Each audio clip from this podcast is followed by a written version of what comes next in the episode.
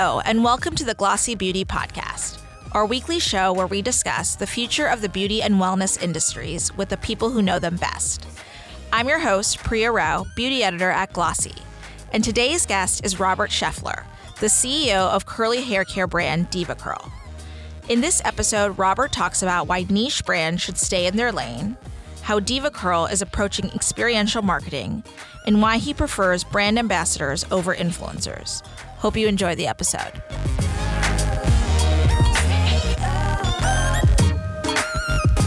Today on the Glossy Beauty Podcast, we have Robert Schaeffler, the CEO of DevaCurl. Welcome, Robert. Thank you for having me. So, Robert, before we kind of get into the nitty gritty of DevaCurl, tell us a little bit about your background. How did you land in the beauty industry?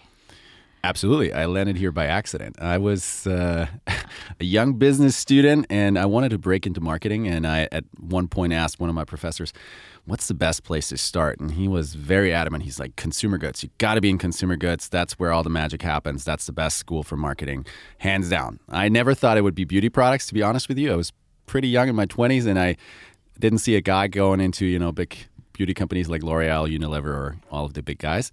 Um, but I got an offer from Henkel, a big Fortune 500 company out of Germany. Uh, they were recruiting people that were very heavily in, interested in international business. And so I started out in their international product development. Um, I was actually put on hair color, which, if you're a 24 year old male guy and you have no clue what's happening in hair color, is actually like the worst category to start, but it's a really nice uh, introduction to everything beauty. Um, hair color is extremely emotional as a category. At, at, first, I thought it was all around covering grays, and I found out it's much more. If a woman transforms her hair color, that's a big moment in her life. And tapping into those emotions is like what really hooked me to beauty. I think it's such a beautiful category. It has a, such a unique connection between the consumer and the product, and of course, the company behind those. So, Robert, when you think about your career, you spent a lot of it in hair. What was attractive about that space specifically? So, about 15 years now in hair. Geez, I'm getting old. Um, hair is going back to beauty. Obviously, everything beauty is, is highly emotional, but hair especially is such a um, signal to the world. And you know, we'll talk about curly hair in a second. Uh, sec- second, but um, hair is really the biggest you know symbol. When you go outside and you and you show yourself, one of the first things people see is your hair. And in many cultures, not in every culture, but in many cultures, it's the number one product or category that women invest in. And um, so, what I found fascinating is again the the deep emotional connection and what you can do with hair. You can transform it. It's a statement to the world, and you can make a woman and a man feel extremely beautiful and strong when you give them the right product and the right education. So in hair right now, we're seeing a lot of uh, disruption, if you will, from you know indie brands, upstarts, DTC um, front runners. So what do you think is happening between those upstarts and those newcomers, between the prestige or luxury players that have kind of dominated the industry? I think it's a fascinating space for us right now. I think what's happening in hair is, is something that's happening across many industries, of course. Um, but what you're seeing is, I think the small brands are really winning, and they have a unique formula. And I think the big guys are really scared right now, and they're looking at these small brands and saying, "What do they have? What I don't have?" And I think the old playbook that worked for many decades um, is probably not working anymore. So, you know, it used to be back in the days you had one big product launch, you would have one big campaign, you might put a TV spot on and you might put a Facebook campaign on and you would go to your Walmart or Target and your friends at all those big retailers and you would have a big launch. And now I think what you're seeing, whether, you know, it's Kylie in, in cosmetics or it's it's some of the smaller hair players, is it's really not about size anymore. I think it's it can be actually a disadvantage for you to be huge. And um, I think the smaller indie brands are doing a great job at being in touch with what the end consumer of today really, really wants. And um, the barriers of entry into the market are so low now. They're they're honestly doing a better job than the big guys. And so you're seeing a lot of people. What I'm seeing in the industry too is people are leaving the big guys, including myself, and saying, "I think the cool, fun spot right now is the small guys, uh, small black guys to play with." So, Robert, you've been at DevaCurl since December, so you've been there for about six months. What attracted you to the brand um, from the get go? DevaCurl is one of those personal like favorites of mine. I think it's one of those jewels in the industry. It's so different. It's so pure. It's so emotionally connected to its um, stylist and the end consumer at the same time. And it's carved out this perfect niche. I mean, I have not seen a connection between a brand and the community behind the brand um, like like like that at all. Maybe in hair color is the only other category that I see that is similar emotional. Um, no, but the curly girl loves DevaCurl, and once you're inside and you see what that connection looks like, it's very hard to ever leave again. We have a lot of people that are just so deeply loyal, um, and they stay with us for, for many many years. So you talked about niche a little bit ago. What about being curly specific and only curly you think is resonating with your customer versus growing to a larger scope? I think the curly girl has gone through a journey. Um, by the time she normally finds us, um, she has tried so many different things, and she's normally fought her natural curls for decades.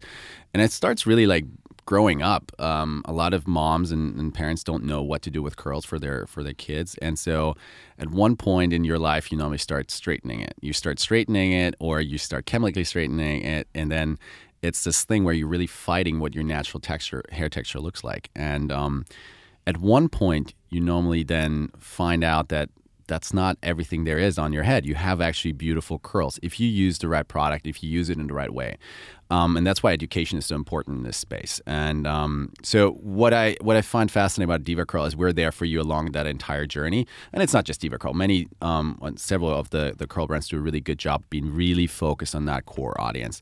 The one thing I don't believe in, and I've tried this many times, being part of a big corporation before, is I tried to launch sublines in curl. You know, I was like, this brand could also have a curly line. This brand could also have a curly line because it's a really attractive and and big market. But the curly girl can can really tell if someone is just focused on her and if they're making just products for her that really work. And that's the difference with DevaCurl is the product is pure and just focused on her. So you're not interested in necessarily doing a straight line or a wavy line. No, I think that would be that would be giving away the biggest um, equity piece we have, which is um, we're so focused and so loyal to one target group. And that's, I think, what everybody can tell once they start using us. You cannot be everything to everyone. And that's, I think, what the big guys are doing wrong right now is they're trying to be everything to everyone. And that's worked for many, many years. But the small brands right now have an opportunity. They're so focused. And that's, that's DevaCurl really for curly girls.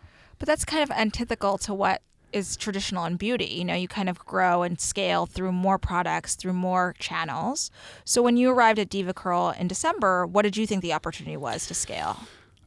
I think that that's that's kind of the new world we're in now. I don't think you need to necessarily branch out to scale to the, you know, 100, 200, 300 million dollar level that everyone wants to be at. Um, you know, with um, the partners that we have, retail partners like Sephora, like Ulta, um, with channels like Amazon and your own uh, DTC platform, you can get to those numbers now without really trying to launch 17 different sublines. And so um, what I saw as an opportunity for for DevaCurl, first of all, was it's a, such a phenomenal brand. Number one, I wanted to just listen. I wanted to understand what the brand was about, and then number two in my playbook is normally okay. If I figure out what is the strength of the brand, and it's very clear with DevaCurl what it is, it's the products, it's the community, it's the emotional connection to that end, uh, consumer and the stylist. Let's double down on that strength. And so for me, the runway for DevaCurl was really, what can we do um, that is already inherent in the brand and do it even better? And so over the next couple months, what we've already developed is just doubling down on this. So we're we're going back to our heritage, which really is in the salon, which gives us incredible um, authenticity and credibility in this space. We're going back to innovation because we are the originator of a lot of these franchises. We invented no poo. You know, like the whole idea of not shampooing but doing no poo into your hair is is the DevaCurl idea. We have the DevaFuser, which looks like a green hand. You know, like if you ever have attached it to your um, blow dryer, it's such a unique patented tool. There's so many breakthrough moments from that brand. We just got to break those, bring those out again in the future. You talked a little bit about the professional channel, which is kind of um, seems to be having a little bit of a missed opportunity with other brands. What do you think is important about that for you? The professional is still, for me, the original influencer. Um, you know, a lot of us invest thousands and thousands of dollars in influencers, and I love my influencer community. But the original influencer is really the person that cuts your hair, styles your hair every couple weeks in in, in their chair.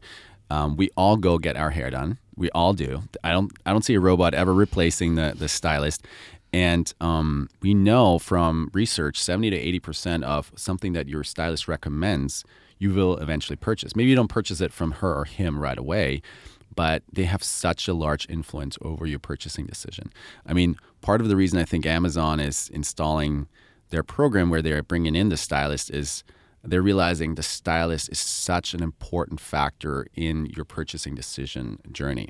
Um, it even goes to the point where you know they they are incentivizing the stylist throughout the journey of whatever they are talking to their client about in their chair, if you end up purchasing from Amazon, you will eventually earn some commission from it. I think that makes total sense because when you go to the stylist, you end up talking about your life, you end up talking about your family, you talk about your problems and all the great things that are happening in your life. And so if that leads to a purchasing decision, ultimately the, the stylist had a part in it. How does that balance with your more prestige channels like Sephora? Uh, Sephora is so important. I, I cannot stress how important I think Sephora still is in, in, in our world and continues to be and I think will be especially when we when we go international. Sephora is a place where people discover new brands and it gives them the credibility. Um, and I think Sephora has done a phenomenal job in building brands together with those partners. So um, Sephora for me is is is a, is a is a brand equity builder. They, they give you a halo effect for your other channels and they've been a true partner to the brand. How do you think that's going to play forward as you move into international, which has been a focus for you guys recently? Sephora is is obviously international. There, we are with them in Brazil, for example, um, and obviously they have European and, and Asian stores, and they're just going back to Hong Kong, as you guys just reported. So there's a lot of stuff happening with them. Um, I think they have the same, they carry the same weight internationally, but not as much in hair. So one of the things that we we want to be a partner to them is build out that hair category internationally with them. As they are growing, we should be growing with them. So, what's happening in Brazil? What can you tell us? Brazil is one of my favorite topics, obviously. Um, I think it's such a dynamic market. It's. Um, got so many different uh, players in there. It, uh, you know, it's not an easy place to be. Let's start out there. Um, you have to produce locally if you want to make any money. You have to have local partners that are very strong. But we have a unique story. Um, one of our co-founders is Brazilian and he has his connection and his network in Brazil. And many years ago, actually eight years ago, we started a Brazilian business, and it's been um, growing really nicely over the years. And we're we're ready to kind of supercharge that growth. So we build out academies over there now. We're bringing in on additional distributors, but we're also looking at e-com, which is a huge factor in Brazil. And we're, we're making a huge play in the digital space, whether that's social medias and influencers that we're really going after in Brazil now. How does that um, Brazilian strategy with ecom and social mirror what you're doing here in the U.S., or is it different? It is. It is much more local. For example, the um, the role that soap opera uh, stars play in Brazil was not clear to me until uh, we were talking with our local team. Um, you know, some of the local soap opera stars have 40 million followers on Instagram. That's to me is is a number I, I kind of I had to double check. You mean four zero? Yeah, forty million people follow this this soap opera star. So you you you follow a similar strategy that you're looking for local relevant um, influencers and people that really have an organic connection to your brand. That's the same strategy around the world. We're not one that we just go for the biggest name and we press our product in your hand and let's talk about our product. No, we're looking for people that have a natural connection to the brand. And so a lot of the celebrities that we work with now actually started posting about us and tagged us, and now we're just approaching them about a more formal relationship. Um, ecom is is actually very similar to our own website is so important to us. We want to have as much direct connection to our consumer. We want to know where you are where you are in your journey. We want to help you along because one thing about DevaCurl we have to acknowledge it's not the most simple line to uh, switch to. You know we make you really change your routine. So one of the things key parts in the digital strategy is education and that comes with your own personalization quiz and what products are right for you. How has that been working for you? The curl quiz is the number one thing on our on our website because still today most people that come to our brand don't know quite what have they been doing wrong or what do they need to get bring out their natural hair texture. And so it's such an important tool that I think we can build out even further and we can partner with some of our, you know, retail partners to bring that kind of knowledge to them because we know the number one thing for this category is she still does not know which product to shop for. And does that necessarily lead to conversion right away, or is it something later down the line? Um, happens both. You you get purchases right away because people finally figured out, okay, this is the product I'm supposed to be using, and it, some of it is just additional uh, knowledge for her to to kind of start forming her purchasing decision. So, what we're seeing is oftentimes she checks multiple sources. She checks blogs, she checks our quiz, she checks naturallycurly.com, who are doing a phenomenal job in educating curly girls, and then she arrives at a purchasing decision. And by the way, she uses so many different brands. It's not just DevaCurl. We know she mixes um, like her favorite cocktail of, of products, and that's perfect for us. We don't we don't want you to just think DevaCurl. We want you to think category. Ultimately, it's about growing the pie for all of us. And how do you think as a category that can expand in obviously retail doors because it's still kind of considered niche in some stores. Yeah, I think you're you're seeing obviously much bigger play here. Um, you're seeing Ulta creating a texture aisle, uh, which is a huge moment. I mean, a couple years ago, if you told someone, okay, we're going to have this curly texture category stand out and have its own kind of big space in the stores, I don't think anybody would have believed you. But the it's more than a moment; it's really a movement, and you're this this trend, for lack of a better word, is here to stay. So, the retail space, I think we're we're seeing because we're so successful as a category, we're just gaining more and more shelf presence, and I think uh, well deserved.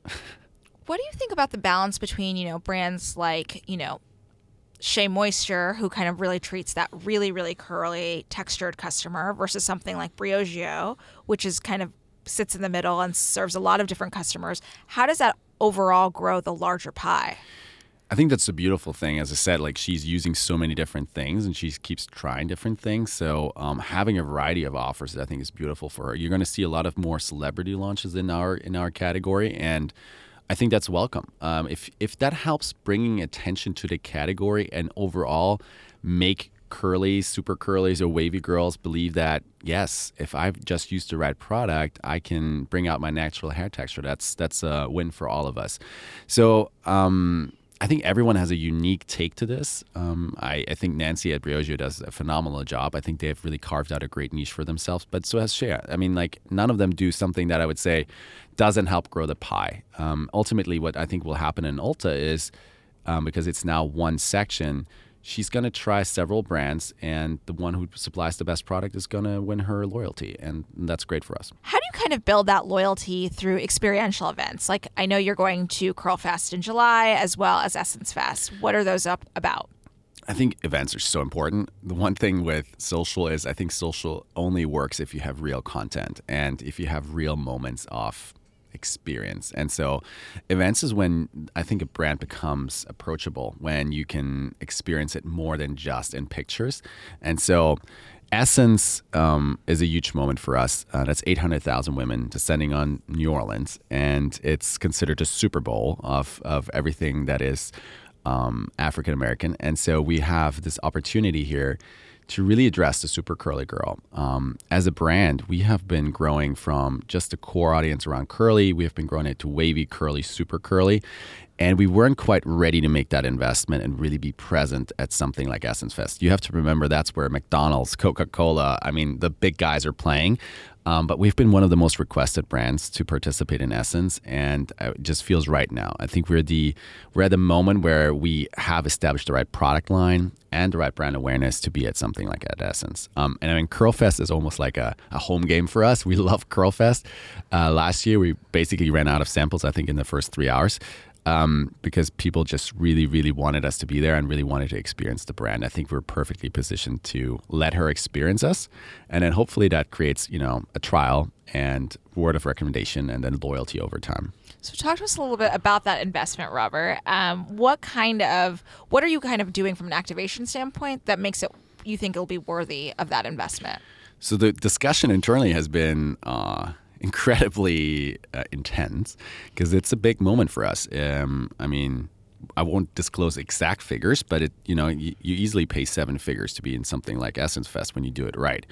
And in order to really have a return on investment, you have to not just be at the event and have a great event. You have to have pre-seating. You have to get all your media out of it, and then you really it has to live on beyond Essence Fest. And so the team has been challenged to come with something very unique, something I probably shouldn't and cannot reveal right now. But when you see us there, um, you will know that it's really about the creative idea. If you have something that is different, um, then I think it's totally worth uh, your time being there and your investment. Um, and the team um, basically has promised me this will live beyond just a weekend of the 4th of July. This should be living for the next three to six months on social and on all channels that we can activate. How do you guys feel about the gifting opportunity and the sampling opportunity? Because that's so much about of what happens at these festivals or at events. Sampling is key. Um, we are still even though you know the brand is doing phenomenal and we're just exploding, I think we're still at very low brand awareness, and it's such a big moment for us to be to, in front of a bigger audience like this. What's key for us is what is entry into the brand. What is the one product? If I can only have five seconds with you, what is that product that I need to get into your hand to convert you into a loyal consumer? And so we've had some really uh, intense internal debate about it, but it's ultimately about finding the right product for her. And it's with Super Curlies, we have a select group of, of products, but one of our number one sellers super cream, and she it's just a perfect conversion for her. If she gets that product in her hair, I she normally becomes a loyal follower for life. When you think about how social plays into this, and obviously influencer space, because influencers will be at, at Essence Fest and they will talk about the product afterwards, what's important to think about? My, my take on um, influencers is just they got to be authentic and organic to your brand. Um, I mean, even the word influencer, I think you and I have had a lot of debate about influencer, is not my favorite term in the world. I think it's got to be really a brand ambassador. If someone really feels strongly about your product, and yes, you have a relationship with them, and yes, maybe that, you know, that benefits both sides, that's great. But there's got to be authentic, true trust between yourself, the product, and the influencer. Um, and so what I, when I think about that, it really means being selective and and and really figuring out who has a natural uh, connection to you and your brand before just going into a database and saying this person has X followers, let's pay her X. That's I think that is where again the big guys are. They, they understand influencers are important, but they don't understand we have organically grown a network of you know 50,000 people that are have micro macro um, influential levels. And uh, that takes time and that's that's personal. And you can't just pay an agency and say all right I want five influencers. Let get me the same results. Um, this again goes back to the theme that we talked about earlier. I think this is just where indie brands do a little better than the big guys. When you think about influencers specifically like do you think that spend is worth it when you are dealing with 50,000 people I think so. The the what I'm not convinced about anymore is that it's necessarily about five million followers or one million followers. I, I do see a lot better return on investment when we go to the people that have fifty or hundred thousand followers. Their relationship, their engagement is just a lot better than when you have these mass influencers. Um, I mean, that's great. It depends on your product category. You know, they have a place, and I mean, obviously, they have they have a lot of followers. Um, but my my personal take on this is you see a lot better results in return on investment when you go to the medium and smaller influencers. Robert, one thing we didn't talk about when we were talking about e-commerce a second ago was just this idea of customer acquisition costs are rising. You know, it's something that all the digital players are facing, which is why they're, you know, leveraging their positions in retail. How are you guys handling that? It's interesting. We're still at the beginning of our ecom um, development. I would say we have this incred- incredible um, platform that's developing really, really, really well, and I think a lot of strategics would be really jealous of having something like this. But if I look at what we're doing now, we're just at the beginning of acquiring new customers. Basically, what we're currently serving is the extremely loyal DevaCurl user who just wants her product from us, and she she knows she wants it from the from the from the trusted source of the brand. Uh, we're not aggressively acquiring new customers, um, and that's something you know we have looked at. We're doing the basics. We're doing paid social. We're doing you know Google. We're doing all the all the good stuff, but we're not aggressively uh, going down the funnel yet. Um, that's something that the team is working on for 2020 specifically. What we're doing currently is actually replatforming our entire website, and um, we need a couple things in place in order to just be more effective. One example, for example, is loyalty. You want to have a loyalty program at the size that we're getting to with our own website. You know, she, Sephora has a great program, Ulta has a great program. If you want to be at least on par with those guys, you got to offer her something in return for her return and her purchases, right? And so that's something we're going to roll out across um, the board when we roll out our new website. Have you thought about subscription at all?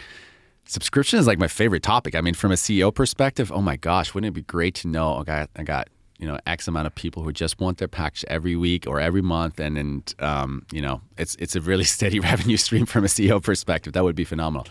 Um, we're trying to figure out what would be the right bundle because you know curly girls are very specific. Um, hair length plays a plays a role. How do you tailor make something um, and get her on on give her something that really adds value for her. So it's not just you sending her product, you're sending her product. It should be the right combination. It should be exciting, but it should be her steady stream of what she really needs.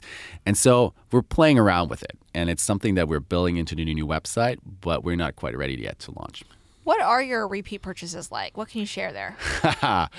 um, what I can say is she's extremely loyal. Um, the one thing about a DevaCurl uh, user is uh, I've never seen loyalty like this. Um, once you are with the brand, and I can't share which retailer, but you know we've been recently discussing data. Is she just keeps growing her basket with us? So over time, she normally starts buying one product and then she comes back and repurchases, and then she starts adding the second and the third. And what we've just been seeing over the last three years as we were looking through data is some of these girls and really uh, also guys are up to like seven different products in our in our brand now. So we see extreme loyalty, we see repeat, and we see growing basket over size. And you're considered a prestige player in hair.